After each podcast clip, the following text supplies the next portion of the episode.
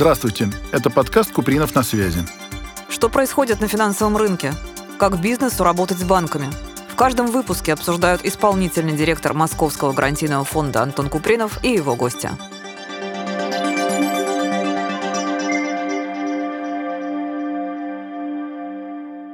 Добрый день, дорогие друзья. С вами исполнительный директор Московского гарантийного фонда Антон Купринов. И у нас сегодня разговор об очень интересной теме электронной коммерции и онлайн-ритейле. И у нас сегодня гость, сооснователь East Digital News Владислав Шарабоков. Владислав, здравствуйте. Приветствую. Спасибо огромное, что пригласили. Вот уже последние 15 лет мы ведем исследование рынка интернет-торговли. Когда-то начинали как дочка высшей школы экономики. Но теперь мы с ростом интернет-торговли отпочковались, большие, независимые и проводим проводим большие мероприятия для малого и среднего бизнеса, проводим большие форумы интернет-торговли. Мы видим, что предприниматели в России такие есть. Предприниматели, которые не зависят а, от условностей, не зависят а, от местонахождения в том или ином городе, и ухитряются торговать не только в России, но и в странах СНГ, в странах Евразес. Когда-то хорошо торговали и в Западной Европе, и в США. На маркетплейсе Etsy, к примеру, прекрасно продавались в огромном количестве российские товары малого и среднего бизнеса. Серьезный источник заработка для большого количества предпринимателей. Конечно, экспорт – это всегда хорошо для экономики, и уж для малого бизнеса тем более, да, и, конечно, будем надеяться, что переживем как-то это все. Малый и средний бизнес быстро пережил. А его основное преимущество – гибкость. Если один канал продаж закрывается, один игрок уходит, он тут же становится в другие два-три. Ибо малый-средний бизнес – это та самая история, когда ты сам себе оплачиваешь все свои желания. Как потопаешь, так полопаешь. Вы знаете, я сам не особо такой продвинутый пользователь всех и маркетплейсов, хотя с каждым днем все больше и больше сам туда захожу, что-то ищу. А все очень просто. Это 4 триллиона рублей по итогам 2022 а, года. А если весь ритейл а, сокращается на 25% год от года, Яком, его часть растет по итогам 2022 года на 40%. А раньше мы росли в среднем на 80% в ковидное время. До ковидного времени во все абсолютно года с экономическим кризисом мы никогда не росли меньше, чем на 30%. 30%. В этом году мы потенциально вырастем тоже процентов на 30, а может быть побольше. Все зависит от того, какая будет инфляция, все будет зависеть от того, где будут продавцы э, на маркетплейсах брать товары, потому что сначала нужно что-то привезти в Россию для того, чтобы что-то продать в России. Но в целом мы хорошо растем, в целом 4 триллиона рублей, и это означает, что каждый третий рубль в нонфуде – это иком. Просто каждый третий рубль, потраченный вами, не на еду, а вот все, что не связано с едой, это иком. Угу. А, и будет больше. Есть, э, собственно говоря, логическое, скажем, органическое прекращение роста икома, но мы до него далеки. Еще 5-6 лет проникновение в икома будет расти. В некоторых сегментах органическая доля икома 70%, в некоторых сегментах это 30%. А, например, крупная электроника, бытовая техника – это 70%. Ну, просто потому что для того, чтобы купить холодильник, вам, конечно, интересно пойти на выставку холодильников э, в офлайновый магазин. Вы даже, может быть, это и сделаете, но холодильник нужной конфигурации по нужной цене вы купите дома с мобильным телефоном, проснувшись утром, либо вечером уединившись э, в прекрасной белой комнате, соответственно. Дома чаще всего холодильники покупаются по статистике. И мало средний бизнес это прежде всего одежда, mm-hmm. а наибольшее число предпринимателей просто физически, а, порядка 60% всех продавцов а, в Икоме, это продавцы одежды, обуви, аксессуаров. Потом идет по популярности все, что связано с товарами для дома. Это один из многих сегментов, который продолжает расти. Мы во время зумов увидели, в каких прекрасных квартирах мы все живем. Все вокруг меняется.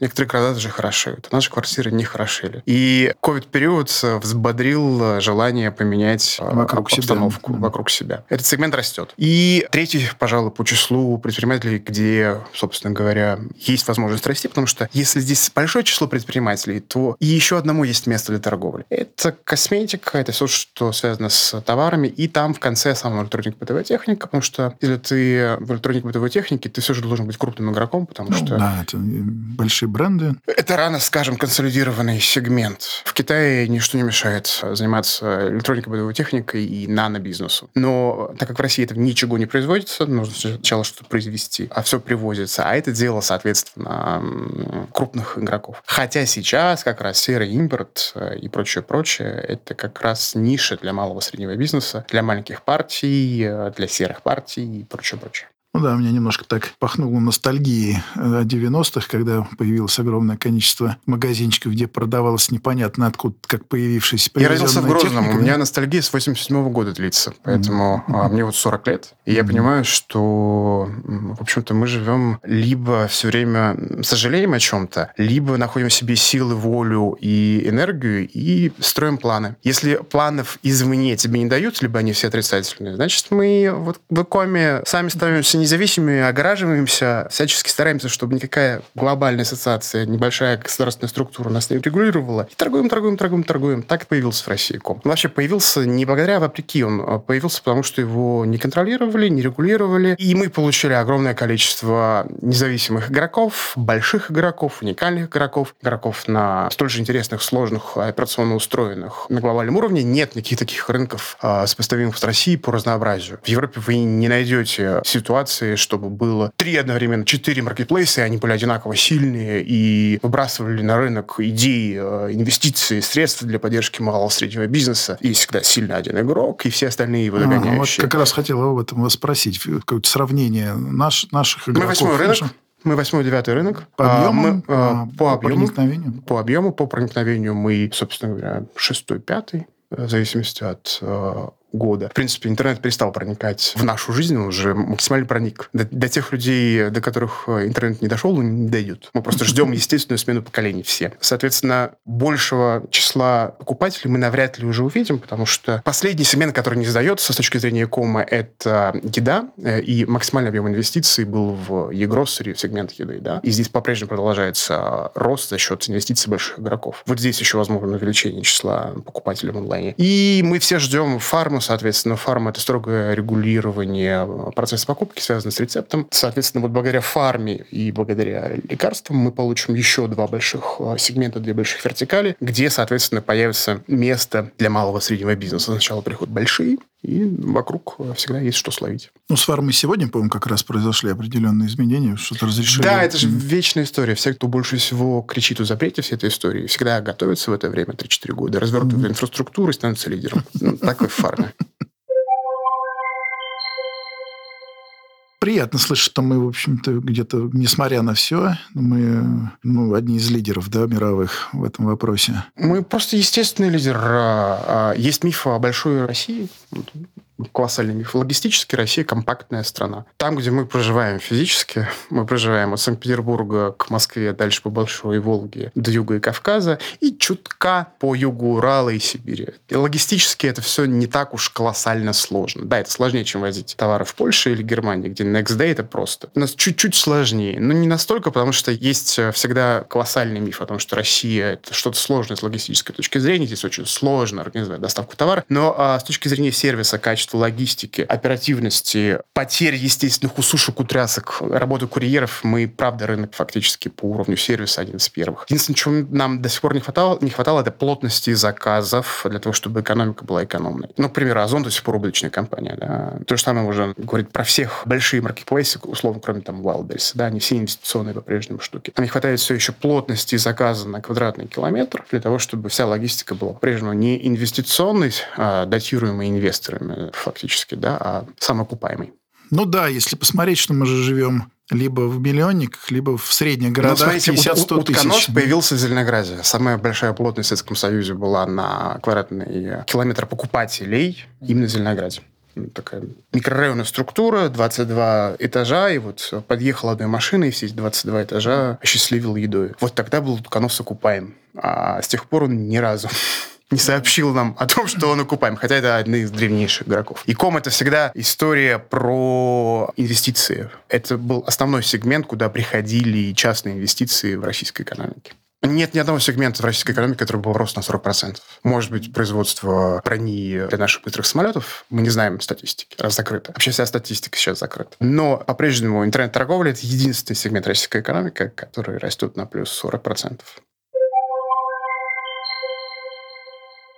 А вот для того вида предпринимательства, ну, который называется и малым, и микро, это, наверное, основной способ зайти на рынок, себя показать. Пять лет назад, да. Десять лет назад, да. 15 лет назад, да. Но уже не в этом году поздняк метаться Поезд уходит. Укрупняется или ну, что? смотрите, 70% заказов, всех заказов интернет-магазинов генерируют в России две компании – Озон и Wildberries. Да, безусловно, и Озон, и Wildberries заявляют о сотнях тысяч продавцов маркетплейсов, где огромное количество малого среднего бизнеса, и всегда говорили об Озоне и Wildberries как о голубом океане возможностей. Заходить, тебе дают инфраструктуру, складские мощности, решают тебе вопросы доставки, обеспечивают приток покупателей и маркетинга. Да, это было так, когда было 10 тысяч продавцов. Когда Wildberries настоятельно в пресс-релизах говорил, не говорите, что мы marketplace, мы, мы экспериментируем с этой историей. Это было там 5 лет назад. Сейчас они игрок номер один, у него 200 тысяч плюс, а то и больше они заявляют э, количество продавцов, но 70% продаж всегда генерирует 30%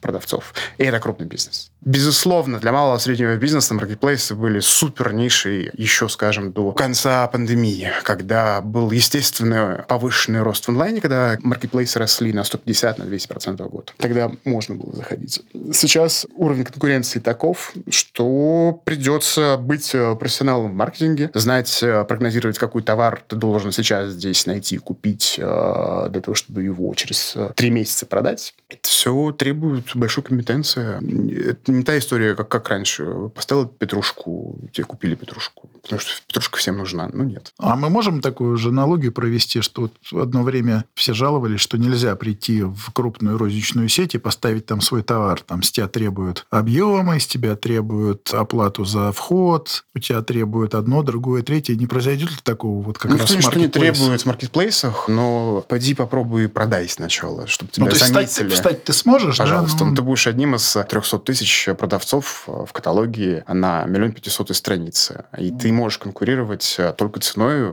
продавая себе в убыток. Тоже хороший маркетинговый инструмент для того, чтобы обеспечить первых покупателей, да, привлекать ценой. Выигрывают все те компании, которые э, естественным образом владеют товаропроводящей цепочкой от производства, от идеи, прежде всего, от идеи. Самое главное – это продать идею сначала, потребность. От идеи до, собственно говоря, вашего кошелька. Да? И сейчас мы видим, что и маркетплейсы запускают собственные линейки одежды, собственные линейки продуктов питания. Пожалуйста. Ну да, то есть, возвращаясь к э, старику Марксу, добавленную стоимость лучше забрать везде, где только можно. В идее, она тоже огромная. Поэтому да. а, фактически это супер уходящий поезд. На него еще можно впрыгнуть. Ну, во-первых, а, это высококонкурентный рынок. Если бы у нас был рынок одного условно Wildberries, была бы беда. Но так как есть Wildberries, Озон, Сбермегамаркет, Яндекс.Маркет, э, и все эти компании перепридумывают э, вечные концепции продукта, на этой конкуренции можно, безусловно, заработать. Потому что одно время супервыгодное предложение для малого и среднего бизнеса делает Яндекс.Маркет. А у него заканчивается период щедрости, тут же вступает Сбермегамаркет. Wildberries видит, что а вот что-то интересные новинки с интересными предпринимателями товаров перестали в таком количестве ломиться к ним в очередь э, для того, чтобы стать продавать. И делают послабление, то, что называется. Не заградительные тарифы и платежи, чтобы встать, да, а наоборот открывают э, свои склады, полки виртуальные. Это конкурентный рынок. Пока конкуренция будет, соответственно, мы и будем все еще иметь возможность впрыгнуть в уходящий поезд. Ну, каждый раз сложнее и сложнее. Просто потому что конкуренция велика. А с любым товаром и без опыта сейчас сложно получить прибыль. То есть у вновь начинающего, еще не очень такого себя ощущающего, для него это тоже не такая простая... Это или нет вновь начинающих, скажем, что мы видим? Безусловно, идет, а, смена поколений. Естественно, мы видим а, замечательную молодежь, 20-15-летних продавцов маркетплейсов, мы их тоже видим. Но чаще всего мы видим серийных предпринимателей, которые здесь попробовали, там попробовали. Это один и тот же ИП, который много раз изменил направление своей деятельности в онлайне, попробовал со всеми категориями товаров, а, ему сегодня интересно это, завтра другое. Здесь он увидел рост э, и как маленький бизнес быстро переориентировался с э, условно чайников на заварники и вперед. А вот эта история, что у меня несколько знакомых, они пытались, у них были период, когда они не работали, пытались э, свои интернет-магазины открывали, по-моему, по обуви или детской одежде. Ничего у них не получилось. Ну, да, здесь ушел абсолютно mm-hmm. поезд. Сейчас бесполезно mm-hmm. малому бизнесу открывать свой собственный интернет-магазин потому что а, сейчас время конкуренции с а, IT-компаниями, которые лидеры в своем деле, безусловные лидеры. Столь сложный IT-продукт, маркетинг, а, как у условного детского мира. Для того, чтобы конкурировать с детским миром, нужно быть еще одним детским миром и потратить на создание продукта 15 лет. Поэтому, да, безусловно, если у вас уникальный товар, никто, кроме вас, не может его произвести, придумать продать, конечно, открывайте интернет-магазин. Ну, где вы такой товар найдете? Ну, да, это... А так, э, для того, чтобы не а, вкладывать а, деньги в инфраструктуру для онлайна. Это прежде всего история с привлечением аудитории, это маркетинг, сайт, и во вторую очередь организация, собственно говоря, процесса складского и доставки. Онлайн-ритейл — это прежде всего склад, доставка. Mm-hmm. Да? Не нужно сейчас открывать свой интернет-магазин, если у вас нет лишнего миллиарда, двух-трех для своего маленького склада и свечного заводика. Больше двух миллиардов – это уже немалый бизнес. И даже не средний. Ну вот. Скажите, а собственный сайт – это что, теперь просто как вот именно инструмент рассказать про себя побольше, чем ну, тебя прочитают на Wildberries или на Озоне? Рассказать какой то умный, хороший? Для самоудовлетворения всегда можно что-то иметь, да. Даже если ты средний уже бизнес, к примеру, производишь косметику, твой собственный сайт, э, он полезен, необходим э, как э, информация о составе твоего товара на упаковке. Какой-то суперлояльный покупатель, либо недоверчивый покупатель, либо контролирующий орган зайдет на твой сайт и узнает, что ты есть в принципе. Но все основные продажи будут генерироваться маркетплейсами фактически. Именно для малого среднего бизнеса. Если ты крупный бизнес, совершенно другая история. Да. Это все еще желание и понимание иметь свой собственный трафик, потому что крупный бизнес там, там, условно, если у тебя есть 10 миллионов э, покупателей на твоем сайте в месяц, вот тогда делай свой сайт. Э, если у тебя есть миллион покупателей, делай свой сайт. Если у тебя 100 покупателей, и они все с маркетплейса, твой сайт э, ну, то есть не надо даже на него тратиться, да, потому что это все равно какие-то сотни тысяч рублей, наверное, стоит, если нормально делать. Сайт ничего условно сегодня не стоит, если он просто контентный, а если это, правда, e-com сайт, где есть большой бэкэнд, где есть большое количество добавленных э, услуг в виде Функции, платежа, да. в виде аналитики, в виде маркетинга. Угу. Тогда он дорожает, да? Нет, нет смысла, да. Угу. Ну, да, это... Надо же, как все это быстро произошло. А вот э, для МСП это, ну, в принципе, не очень дорогое удовольствие зайти. Им надо какие-то другие затраты нести, чтобы зайти на маркетплейс или просто зарегистрироваться и объяснить, как ты будешь логистику делать? А, затраты, безусловно, нужны в товарные запасы. Если ты вложился в товар, и твой товар никому не нужен и не покупается, и ты сам у себя его выкупаешь для того, чтобы поднимать себя в каталоге, и ты замораживаешь все свои 300 тысяч рублей в товарный запас, весь порог входа в бизнес, э, он, в общем-то, в товарном запасе. Есть э, высокооборачиваемые категории товаров, примерно повседневного спроса, которые всегда покупаются. Мыло, соль, спички всегда нужны. Есть э, дорогостоящие гаджеты в высоком среднем чеке, где низкая оборачиваемость. Если ты мало-средний бизнес можешь себе позволить торговать со средним чеком 5000 рублей, прекрасно. Ты уже ближе к среднему бизнесу. Поздравляю. Если ты совсем малый средний бизнес, а, но, к примеру, как у меня есть э, замечательный клиент и спикер моих мероприятий, девушка из э, Татарстана, она для фермеров э, поставляет солнечные батареи. 25 тысяч. Никто не возится с адаптацией этих солнечных батарей для этих фермеров. Они должны быть прочные, простые и прочее, прочее, прочее. И вот все фермеры у нее более-менее покупают эти солнечные батареи и расходники, потому что альтернатива кизяк. Солнечные батареи на круг э, интереснее, наверное, выходит, либо современнее, чем просто кизяк. Вот, соответственно, она может себе позволить купить этих 100 батарей, умножить на 25 тысяч, А вот такой, ну, немножко, может, провокационный или смешной вопрос. А вот мне, например, если бы жена сказала, все, не могу больше детьми заниматься, найди мне денег, я вот буду на маркетплейсе где-нибудь работать. Вы бы что посоветовали, куда ей пойти? Вот именно в еду рано, да и, наверное, объемов таких, наверное, не потянешь. Ну, почему? Вы можете в, в Инстаграме, запрещенной социальной сети, продавать пироги. По-прежнему востребованная история. Вперед. Аудитория оттуда никуда не делась, а VPN все умеют пользоваться, и э, пироги и капкейки по-прежнему всем нужны. Только нужно понять, что вы в день на своей печке больше 50 капкейков mm-hmm. не испечете. И больше, чем э, с э, маржой один к одному не заработаете. То есть у вас будет ровно 50 тысяч рублей в месяц. Считайте бизнес-план каждый раз, вот и все. Не совсем связанная с электронной торговлей история, она потому что старая уже, 90-х годов, там у меня была знакомая, она на телевидении работала, прогноз погоды читала еще mm-hmm. на советском. А потом в какой-то момент и стала все как-то... Она стала готовить, нашла несколько компаний, начала дома готовить для них еду. Вот. Готовить, готовить, и у нее что-то так это пошло, что когда мы потеряли с ней связь, знакомой моей первой жены, значит, потеряли связь с ней, она уже сняла квартиру, купила оборудование, а это еще 90-е были. То есть еще не было нормального малого бизнеса. Наняла водителя с москвичом, который по офисам развозил эту еду. Это было еще задолго до кейтеринга и так далее. Вот надо поискать, может, она уже давно где-то там в маркетплейсе. Но уже и мы всегда столкнемся с тем, что есть уже кухня на районе. Вы идете в душ, за 20 минут, пока вы в душе, вам готовят драники с яйцами пашот и лососем и привозит курьер всегда смотрите, с кем вы будете конкурировать. Если в вашей же нише уже есть Яндекс, то не нужно еще делать одно Яндекс Такси. А если в этой нише большой игрок полностью покрывает спрос, потребность и еще и качество сервиса на высоте, то не надо туда лезть. А если э, на вашей улице уже есть 100 э, пиццерий, то есть место еще и для 101 пиццерии. Посмотрите на маркетплейсе, на вашем любимом Амазоне Wildberries, поройтесь, в какой категории, которая вам близка к душе, огромное количество продавцов. И для 150 будет место. Законы экономики, они а, не приложены. Уберите все про Маркса Ленина и вот эти вот период времени, который был не про экономику, а все остальные законы экономики, они вечны.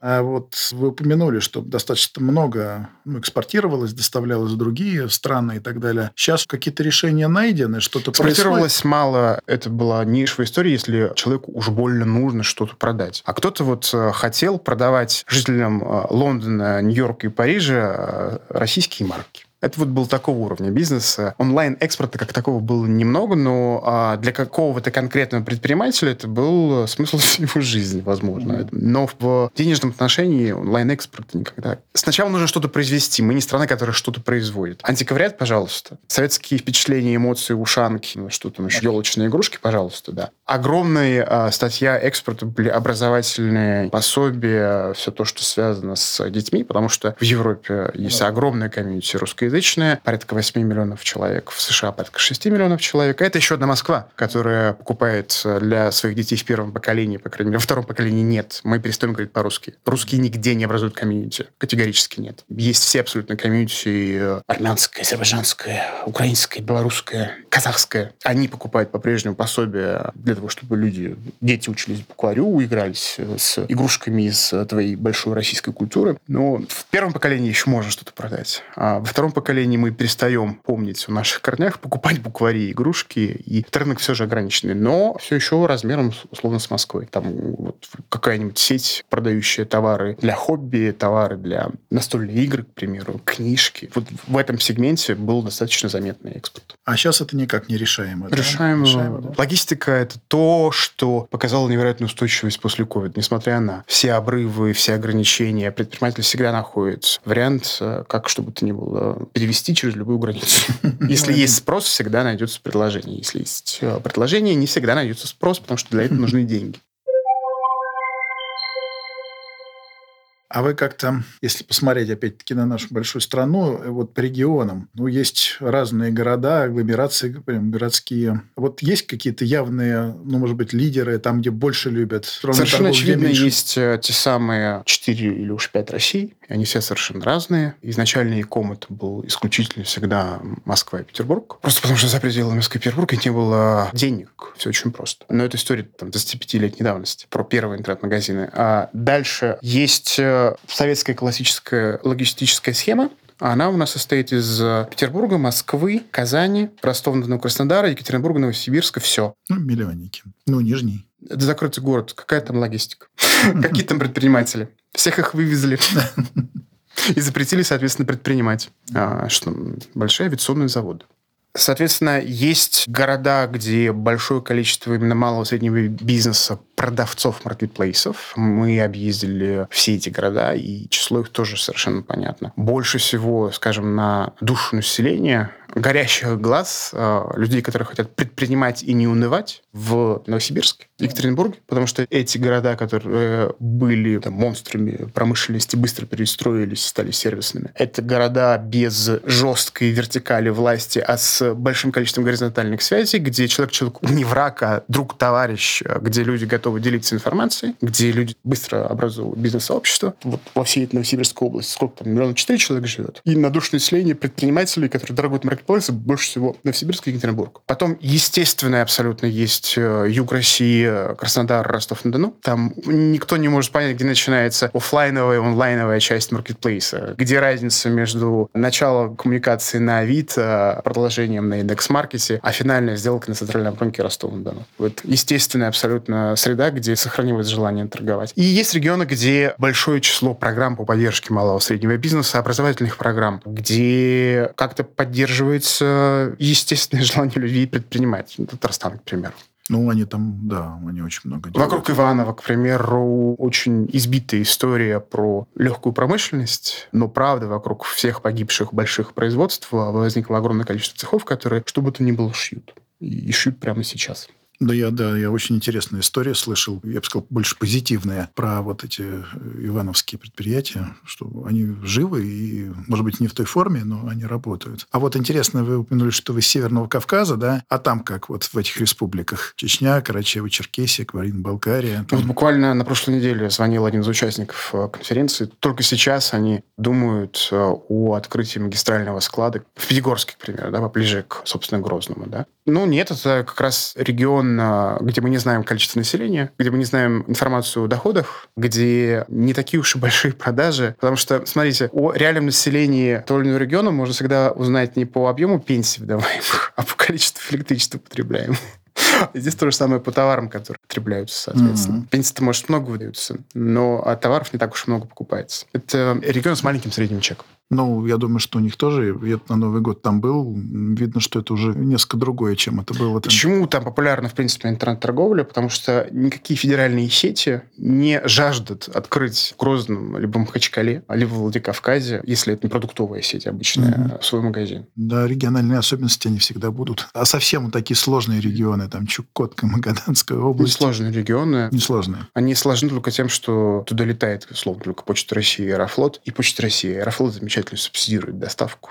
А, опять же, логистически мы находимся в прекрасной стране, где всегда найдется решение, как э, за чей-то счет довести. Ну, то есть доставка не заказ. становится золотой и не убивает саму идею интернет-торговли, что это все-таки за... Не для покупателя, не для продавца она не является препятствием, потому что мы, опять же, страна, которая субсидирует самые сложные отдаленные варианты доставки. Когда я малый средний бизнес думаю о том, что и как я буду доставлять, соответственно, в Москве я доставляю курьерской компании, которая день в день это делает, а если если у меня, не дай бог, пришел заказ из Магадана, то Почта России его туда за пять дней доставит.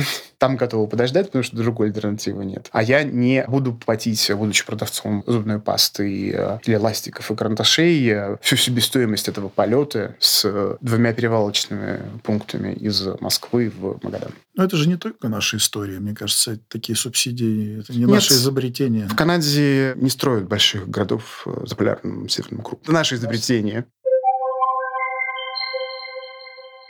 А у вас, может быть, есть пара историй таких, ну, не впечатляющих, но интересных, а вот истории успеха, когда да, люди пришли на маркетплейс? За 15 лет, а, господи, мы 8 лет назад, 10 лет назад, в принципе, презентовали эту концепцию, идею маркетплейса как такового. Они пичились как стартапы. Представляете себе, сидит Нильс Тонзен и говорится о том, что Ламода будет не только доставлять одежду, но еще и примерку. И уважаемый Ариапак из больших, около советских еще замечательных продавцов одежды mm. крутили у виска mm. пальцем как примерка. Же фигню какую? Обувь в онлайне заказывать. Тоже придумали. Еще холодильники давайте доставлять вот это, да? Тысячи и тысячи примеров, потому что это рынок, которого не было, как такового 8 лет назад не было маркетплейсов в России, ни одного. Теперь это 70% в заказах от всех заказов. Wildberries и Озон. Две компании, которые качают э, по объему 70% всех заказов. Ну и, соответственно, и продавцы, которые встали на маркетплейсы, да, это продавцы. Э, То есть тут двумя примерами не обойдешь, здесь их сотни, да, когда люди с этим инструментом. Смотрите, я очень часто вижу э, бывших сотрудников больших компаний, которые отлично понимают, понимает, как устроена операционка. Там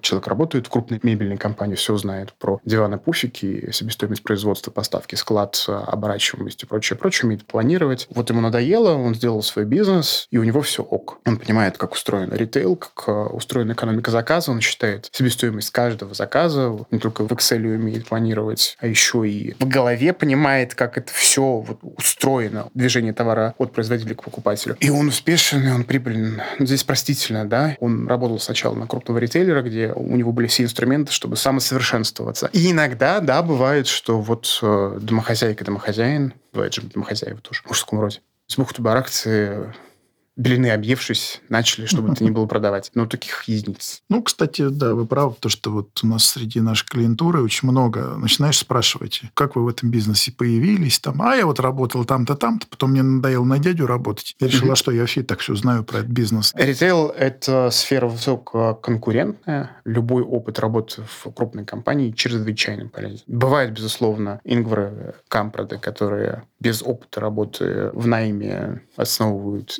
Inc., которую как раз сейчас продают всю эту замечательную мегу российским ну, владельцам. Да? да, за недорого. Так устроен так мир. Получилось, а, да. Так получилось. Но единицы, безусловно, людей, не имеющих опыт предыдущего работы в крупном бизнесе, основывают свой, абсолютно свой, свой, свой, свой e бизнес. Из замечательных таких примеров, из единиц, компания Mindbox. Вообще-то один из основателей э, был врачом, Тут решил заняться аналитикой. Финансовой или? Маркетинговой. Угу. Сервис Mindbox – это просто рассылка изначально имейлов. Изначально стартап лет там 10 назад. Один из email-сервисов. Ну, в Икоме огромное количество имейлов нужно отправлять и получать. И желательно понимать, зачем ты это делаешь. А не все услать всем по любому поводу. После, соответственно, пяти лет проб и ошибок они таки сделали качественную бизнес-модель, прибыльный бизнес, который растет. Они могли реинвестировать деньги в усложнение своей платформы. Они стали одним из лидеров рынка. А тут еще такое странное условно везение, когда все конкуренты глобальные ушли. Почему глобальный игрок с точки зрения IT интересен на российском рынке? Ну, потому что он свой совершенствует продукт не только на базе 140 миллионов э, российских покупателей, а на базе полутора миллиардов э,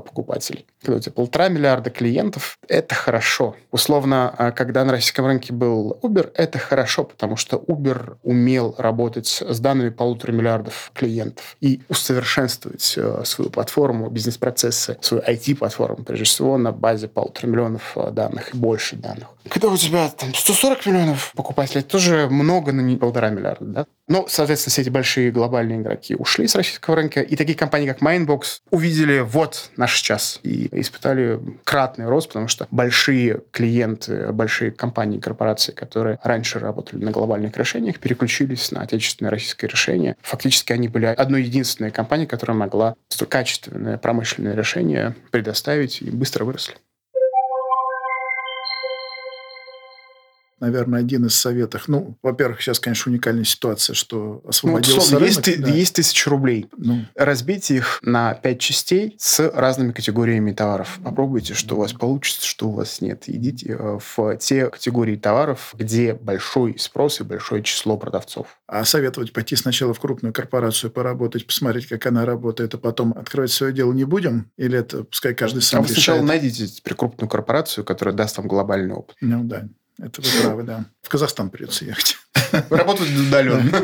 Предпринимательство – это умение быстро отказаться от убыточной деятельности и переключиться на прибыльную во все времена. Тем более, да, малому предпринимателю не надо идти это согласовывать с кем-то, одобрять, писать стратегию. А денег только нет, да. как всегда. Да, это правда, да. А деньги дают реально и Яндекс.Маркет, Тинькофф, и Сбермегамаркет. Везде вы сейчас а, у всех догоняющих маркетплейсов найдете а, субсидирующие маркетинговые акции, угу. субсидию на доставки, субсидию на фулфилмент. У всех игроков второго, третьего уровня, догоняющих лидеров Wildberries и Озон, есть бюджеты, инструменты и услуги для запуска поддержки. Вот только ленивый их не найдет. То есть решение есть. Конечно. Потому что для них вряд ли вопрос кредитования так актуальный, им сложно кредитоваться. Все маркетплейсы открыли кредитные линии, автоматические инструменты по фактически выдаче денег в долг для покупки следующих категорий товаров. Для маркетплейса это всего лишь навсего вопрос алгоритма и аналитики. Он видит, что эта категория товаров продается, он видит, что этот продавец, в общем-то, никому ничего не должен, он видит всю банковскую историю и автоматически дает деньги. Такая, да, ведь для меня, например, новая тема оказалась и безумно интересная. Спасибо огромное, Владислав. Спасибо вам. Да, вам удачи, поскольку это сейчас жизненно важная для экономики история. Да, и остаемся на связи. Всего да, доброго. Спасибо, счастливо.